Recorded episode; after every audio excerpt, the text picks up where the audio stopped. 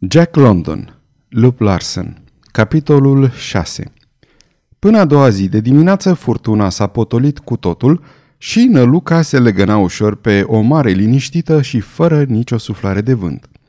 Numai din când în când se vedea câte o adiere și Lup Larsen se urca mereu pe dunetă cercetând cu ochii orizontul spre nord-est.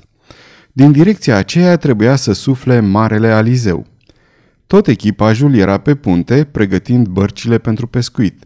Sunt șapte bărci la bord, barca cea mică a capitanului și cele șase pe care le vor folosi vânătorii.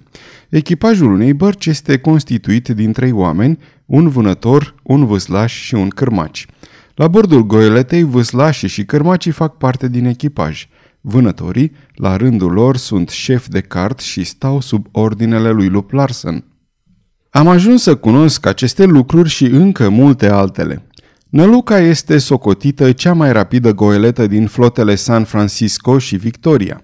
De fapt, înainte, ea a fost un iaht particular, anume construit pentru viteză. Forma și accesoriile vasului, cu toate că nu mă pricep la asemenea lucruri, vorbesc de la sine. Johnson mi-a dat amănunte despre Năluca într-o scurtă conversație pe care am avut-o în timpul celui de-al doilea cart mic. Vorbea cu entuziasm, arătând pentru vasul minunat aceeași dragoste pe care unii oameni o au pentru cai. Este adânc scârbit de perspective și îmi dă să înțeleg că Lup Larsen are o reputație deosebită printre capitanii navelor de pescuit foci. El, Johnson, a semnat angajamentul pentru această călătorie de dragul nălucii, dar acum a și început să se căiască. După cum mi-a explicat el, Nuluca este o goeletă de 80 de tone de un model excepțional. Este largă de 23 de picioare și lungă de peste 90 de picioare.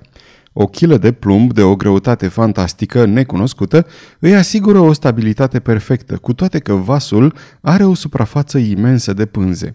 De la punte la mărul arboretului mare sunt mai bine de 100 de picioare, iar arborele trinchet cu arboretul său este cu 8 sau 10 picioare mai scurt. Dau aceste amănunte ca să vă puteți face o idee de dimensiunile micii noastre lumi plutitoare, care poartă 22 de ființe omenești.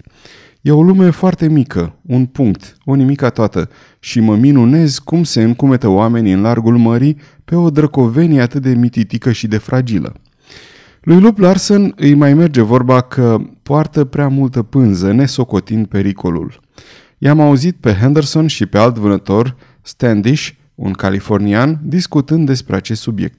Acum doi ani a rupt catargele nălucii într-o furtună, pe Marea Bering.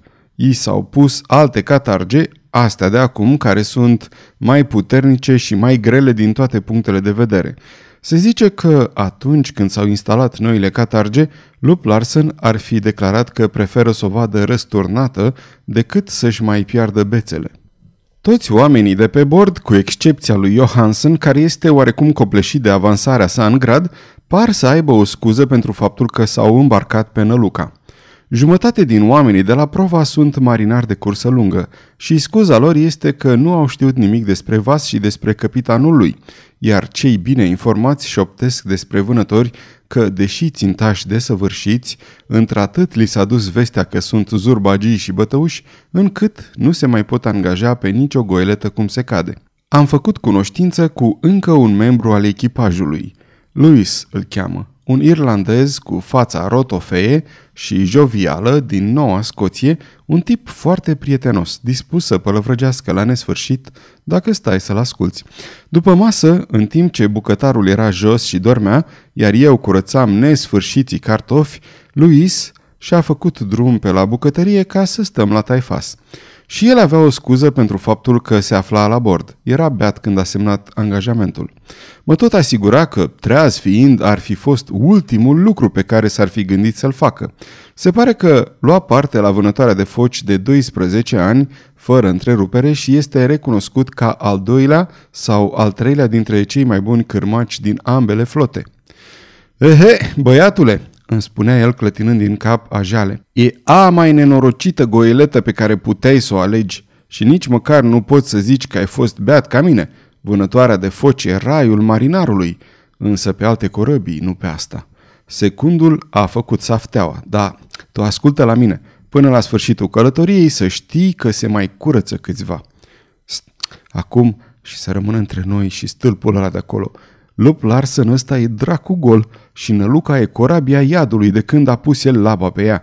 Dacă noi știi eu, cine vrei să știe? Păi, nu l-am văzut eu cu ochii mei când s-a iscat un scandal și a împușcat patru oameni de-ai lui acum doi ani în Hakodate. Că doar eram pe Emma L, ce mai, nici la 300 de iarzi departare. Și tot în anul ăla l-a mai omorât dintr-o lovitură de pum pe unul. Da, domnule, l-a lăsat mort pe loc, i-a sfărmat țeasta ca pe o coajă de ou.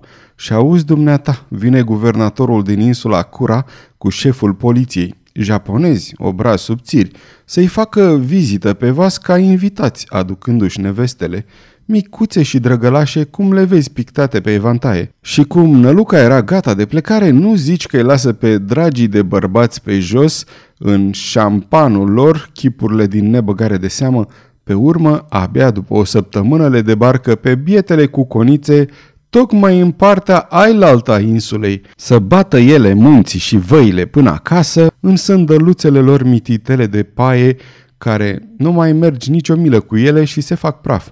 Dacă nu știu eu, cine vrei să știe? El e fiara, acest lup Larsen. Ăsta e fiara cea mare pomenită de Apocalips și n-are să se aleagă bine de el, da? Eu ți-am spus, nimic bagă de seamă, o vorbă n-a suflat. Grăsanul de Luis o să scape cu bine și din călătoria asta, chiar dacă voi ăștilalți o să vă halească peștii. Lup Larsen, sfărăi el o clipă mai târziu. Bagă la cap. Auzi? Lup. Asta e. Nu poți să zici că are inimă neagră ca unii. N-are inimă deloc. Lup. Asta e. Lup și altceva nimic. Mai bună poreclă nici că îi se potrivea. Dar uh, dacă este așa de deochiat, am întrebat eu, cum se face că mai găsește oameni care să se angajeze pe vasul lui? Dar cum de se găsesc oameni să facă orice pe pământul ăsta lăsat de Dumnezeu, ba și pe mare? întrebă Luis, înflăcărându-se ca un celt ce era. Cum îți închipui că ajungeam eu aici pe bord dacă nu eram beat criță când mi-am pus iscălitura? Unii cum sunt vânătorii noștri, nu pot să se angajeze la oameni cum se cade, iar alții, ca nenorociții ăia din prova, habar n-au avut cu cine au de-a face. Dar o să vază ei, o să vază ei pe dracu și o să-și blesteme ziua în care s-au născut. Mai, mai că le-aș plânge de milă dacă nu mi s-ar rupe inima când mă gândesc la grăsunul de Luis și la necazurile care îl așteaptă. Dar să știi că eu n-am suflat o vorbă. Bagă de seamă, nici o vorbă. Vânătorii ăștia cei mai răi, se porni el din nou, fiindcă suferea de logoree născută.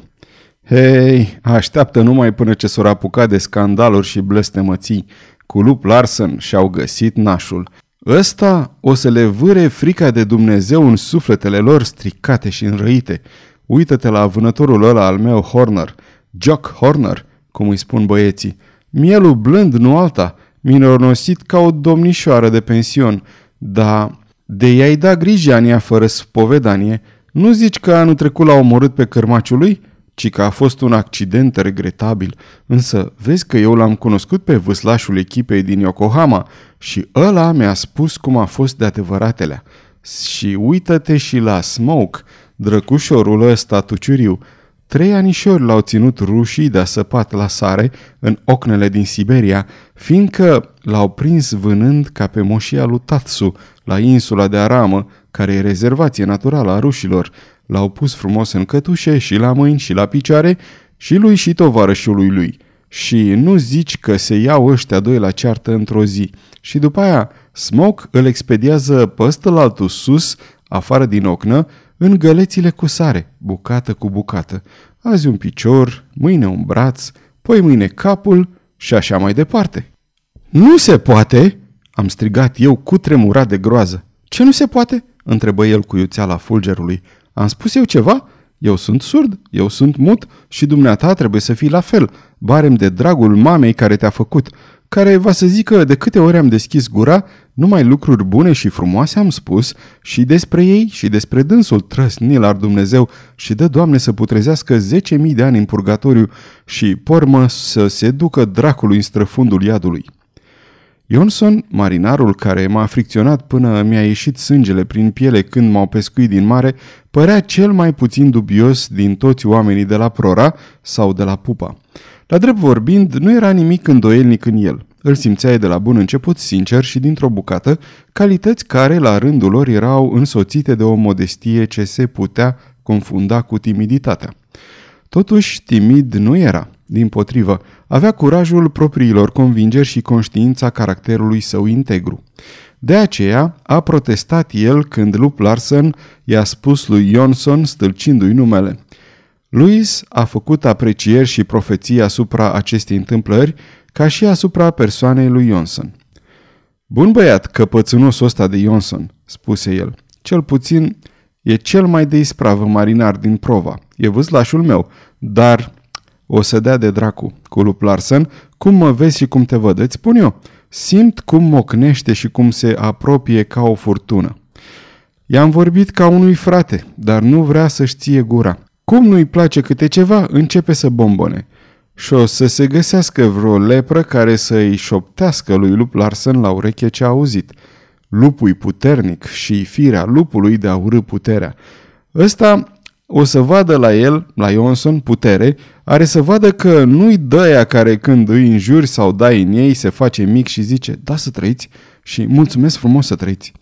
Oho, vine furtuna, vine și Dumnezeu știe unde mai găsesc eu alt vâslaș. De ce-i tâmpit și sare în sus când bătrânul îi zice Johnson? Pe mine mă cheamă Johnson, sir, sare el de colo, și pe urmă își spune numele răspicat literă cu literă. Să fi văzut mutră la bătrânul. Credeam că îl face praf acolo pe loc. Nu i-a făcut nimica, dar o să-i facă. O să-i crape țeasta căpățânosului. Îți spun eu, care cunosc la oamenii de pe mare. Aceasta este o înregistrare Cărțiaudio.eu. Această înregistrare a fost citită cu respectarea legislației în vigoare pentru www.cărțiaudio.eu. Toate înregistrările Cărțiaudio.eu reprezintă opere din domeniul public și anume au trecut 70 de ani de la moartea autorului. Copierea, reproducerea, multiplicarea, vânzarea, închirierea și sau difuzarea publică sau pe internet a acestei înregistrări, fără acordul scris al cărții audio.eu, constituie infracțiune și se pedepsește conform legislației în vigoare.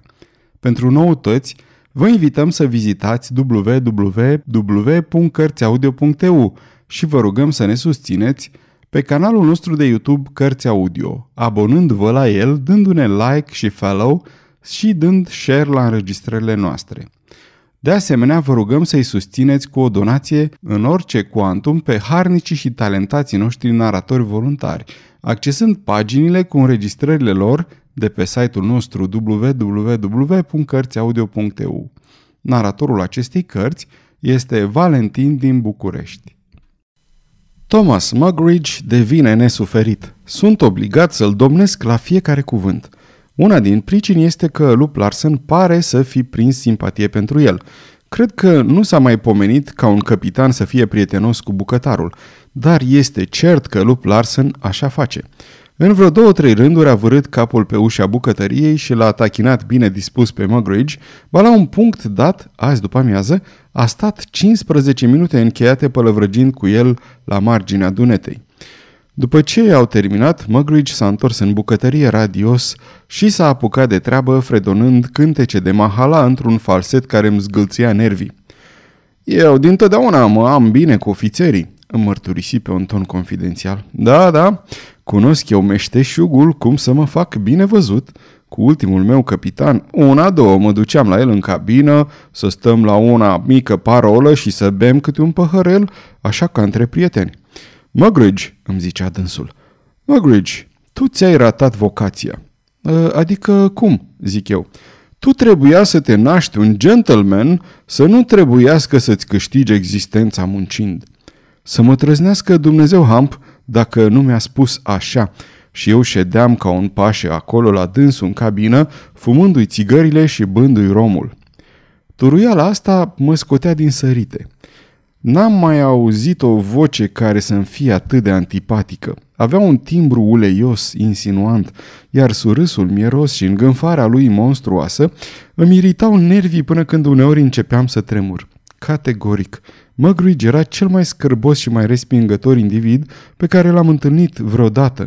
Gătea mâncărurile într-o murdărie de nedescris – și cum el gătea tot ce se mânca pe bord, eram obligat să fiu cu multă băgare de seamă la ceea ce mâncam, alegând bucățile cele mai puțin murdare din cele pe care le gătea.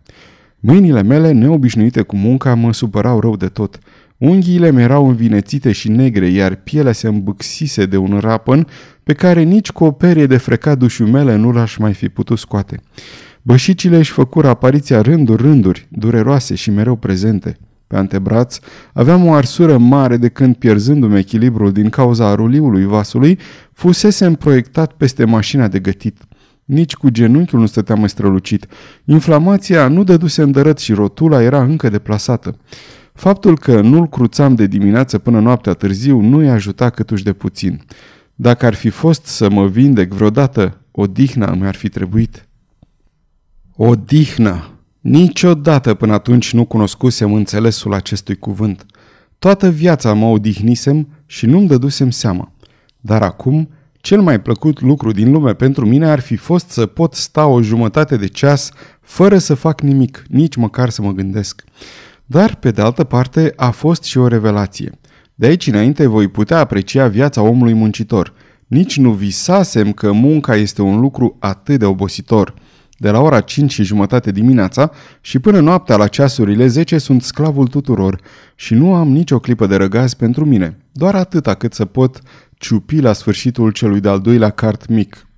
Dacă m-aș opri un singur minut să privesc marea scânteind în soare, ori să urmăresc un marinar cățărându-se la contrarande sau alergând pe bom pres, dacă mi-aș îngădui un asemenea lux, sunt sigur că aș auzi glasul cel urăsc strigând – Hei, tu, Hamp, nu arde gazul că cu ochii pe tine?" În cabina vânătorilor, încordarea crește și umblă zvonul că Smoke s-a bătut cu Henderson. Henderson pare cel mai cum se cade dintre vânători, un flăcău domol și pe care e greu să-l scoți din fire.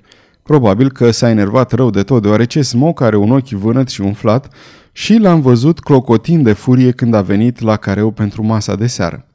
Chiar înainte de cină, am asistat la un act de cruzime grăitor în ceea ce privește lipsa de omenie și brutalitate a acestor vânători.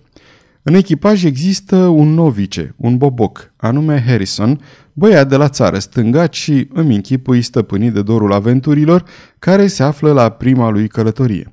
În vânturile slabe și nestatornice de acum, goeleta făcuse numeroase volte, căci în asemenea ocazii velele se schimbă dintr-un bord în altul și un om este trimis sus să schimbe contra randa cea mică. Nu știu cum s-a întâmplat că, tocmai când Harrison era sus, s-a înțepenit școta în scripetele prin care trece, chiar la capătul picului. După câte am înțeles, sunt două modalități de a o degaja – una prin coborârea trincei, manevră relativ ușoară și fără primejdie, și o a doua care cere să te cațeri peste fungile picului până la extremitatea acestuia, ceea ce reprezintă o performanță extrem de riscantă. Johansson i-a strigat lui Harrison să înainteze pe fungi. Toți își dădeau bine seama că băiatului îi era frică și pe bună dreptate.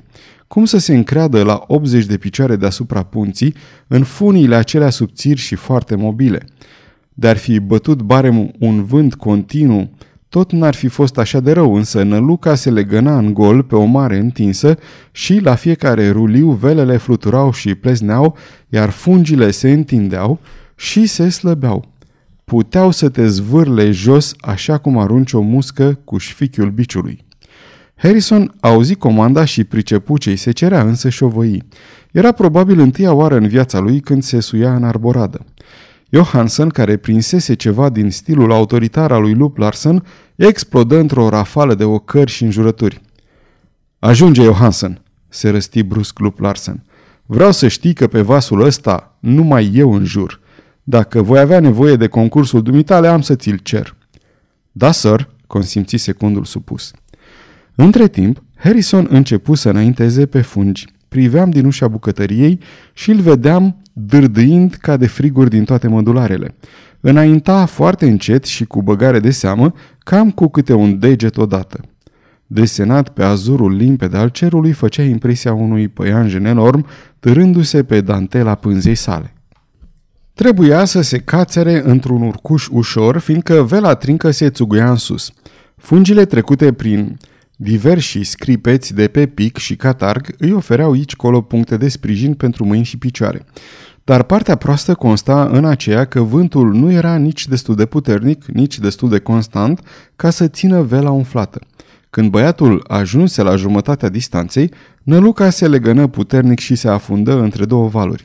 Harrison se opri și se ținu zdravăn. De dedesubt, de la 80 de picioare, îl puteam vedea în încordarea lui chinuită a mușchilor, pe când se crampona ca să-și scape viața. Vela se dezumflă și picul se balansă până la mijlocul vasului. Fungile slăbiră și, deși totul s-a petrecut foarte repede, am mai apucat să le văd cedând sub greutatea trupului său. Pe urmă, brusc, picul se înclină într-o parte, vela mare bubui ca un tun și cele trei șiruri de rețele izbiră în pânză cu o rafală asemănătoare cu aceea de arme. Ținându-se strâns, Harrison execută amețitoarea pendulare prin spațiu. Balansul încetă dintr-o dată. Fungile se încordară brusc. A fost ca pleznitura unui harapnic. Efortul lui de a se ține era supraomenesc. O mână îi scăpă, cealaltă rezistă desperată timp de o secundă și cedă și ea. Trupul se arcui pe spate și se răsturnă, dar nu știu prin ce minune, băiatul reuși să se agațe cu picioarele. Acum atârna cu capul în jos. Cu o smucitură se apucă iarăși de fungi dar trecu vreme lungă până să revină la poziția de mai înainte, unde rămase atârnat de venea să-i plângi de milă. Pun rămășa că la cină n-are să aibă poftă de mâncare, auzi eu vocea lui Lup Larsen, care mi ajunse la ureche pe după colțul bucătăriei. Hei, Johansen, nu sta de desubt, fii atent, ia seama că te stropește. Într-adevăr, lui Harrison i se făcuse rău și vomita ca un om care are rău de mare. A rămas multă vreme agățat de suportul acela nesigur, fără a îndrăzni să schițeze vreo mișcare. Johansen însă continua cu violență să-l îmboldească să-și ducă sarcina la bun sfârșit. Este o rușine, îl auzi mormăind pe Johnson într-o englezească corectă, dar penibil de lentă. Stătea la câțiva pași de mine lângă grimentul principal. Băiatul are toată bunăvoința. Cu timpul, dacă va avea prilejul, are să învețe. Dar ceea ce se întâmplă acum este un... Se opri un moment, căci cuvântul final, concluzia, era asasinat. Taci, n-auzi? îi șopti Luis. Țineți gura, barem de dragul maicătii. Dar Johnson privea mai departe scena și continua să bombăne. Ascultă, se adresă vânătorul Standish lui Lup Larsen. Ăsta e vâslașul meu și nu-mi convine să-l pierd. De bună seamă, Standish, că e vâslașul tău, atunci când îl ai în barcă, dar aici pe bord este marinarul meu și pot face cu el ce poftesc. Bine, dar ăsta nu e un motiv, început Standish să turuie. Ajunge, las-o mai moale, îl sfătui Larsen. Ți-am arătat care e situația și las-o baltă. Omul e al meu și pot să-l fac ciorbă și să-l mănânc dacă îmi place. În ochiul vânătorului sclipi o licărire de mânie Însă omul făcu stânga împrejur și intră în tambunchiul coridorului, unde se opri uitându-se în sus. Toți marinarii erau acum pe punte și toți ochii priveau spre cer, acolo unde o viață omenească se lupta cu moartea. Neomenia acestor oameni, cărora modul de organizare a muncii le dăduse pe mână viața altor oameni, era înspăimântătoare. Eu, care trăisem izolat de vârtejul lumii, nici nu visasem vreodată că munca are și asemenea aspecte – pentru mine viața fusese întotdeauna ceva deosebit de sfânt. Aici însă viața nu conta, era numai o cifră dintr-un calcul comercial. Sunt dator să menționez totuși că marinarii înșiși erau impresionați, ca de pildă, cazul lui Johnson, dar patronii, adică vânătorii și capitanul, manifestau o indiferență lipsită de inimă. Până și protestul lui Standish izvora din faptul că nu voia să-și piardă vâslașul. Dacă ar fi fost vorba de vâslașul altui vânător, ar fi fost și el, ca și ceilalți, cel mult înveselit. Dar să ne întoarcem la Harrison. Zece minute a trebuit să răcnească și să înjure Johansson ca să-l determine pe băiat să pornească din nou. Puțin mai târziu ajunsese la capătul picului, unde, călare pe pic, îi era mai ușor să se mențină. A descurcat școta și, acum, ar fi putut să apuce calea întoarsă, coborând lin de-a lungul fungilor până la catarg. Dar își pierduse firea. Oricât era de nesigură poziția de acum, nu se îndura să o părăsească pentru poziția și mai nesigură de pe fungi. Privi de-a lungul itinerariului aerian pe care trebuia să-l străbate și apoi se uită în jos la punte. Ochii erau mari și holbați și tremura violent. N-am văzut niciodată frica întipărită mai puternic pe o figură omenească. Zadarnic îi striga Johansen să coboare. În fiecare clipă, băiatul risca să fie măturat de pic, dar teama îl paralizase. Lup Larsen, plimbându-se în sus și în jos, adâncit într-o conversație cu Smoke, nu-l mai băgă în seamă. Deși, la un moment dat, strigă răstit omului de la timonă.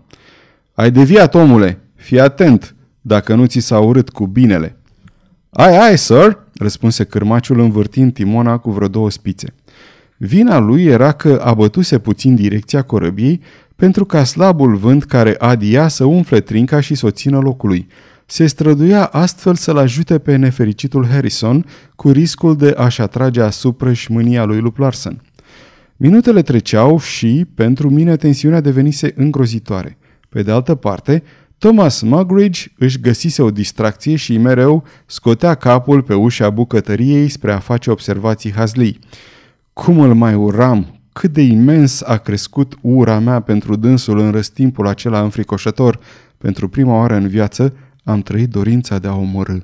Am văzut roșu înaintea ochilor, cum se exprimă unii dintre scriitorii noștri amatori de stil colorat.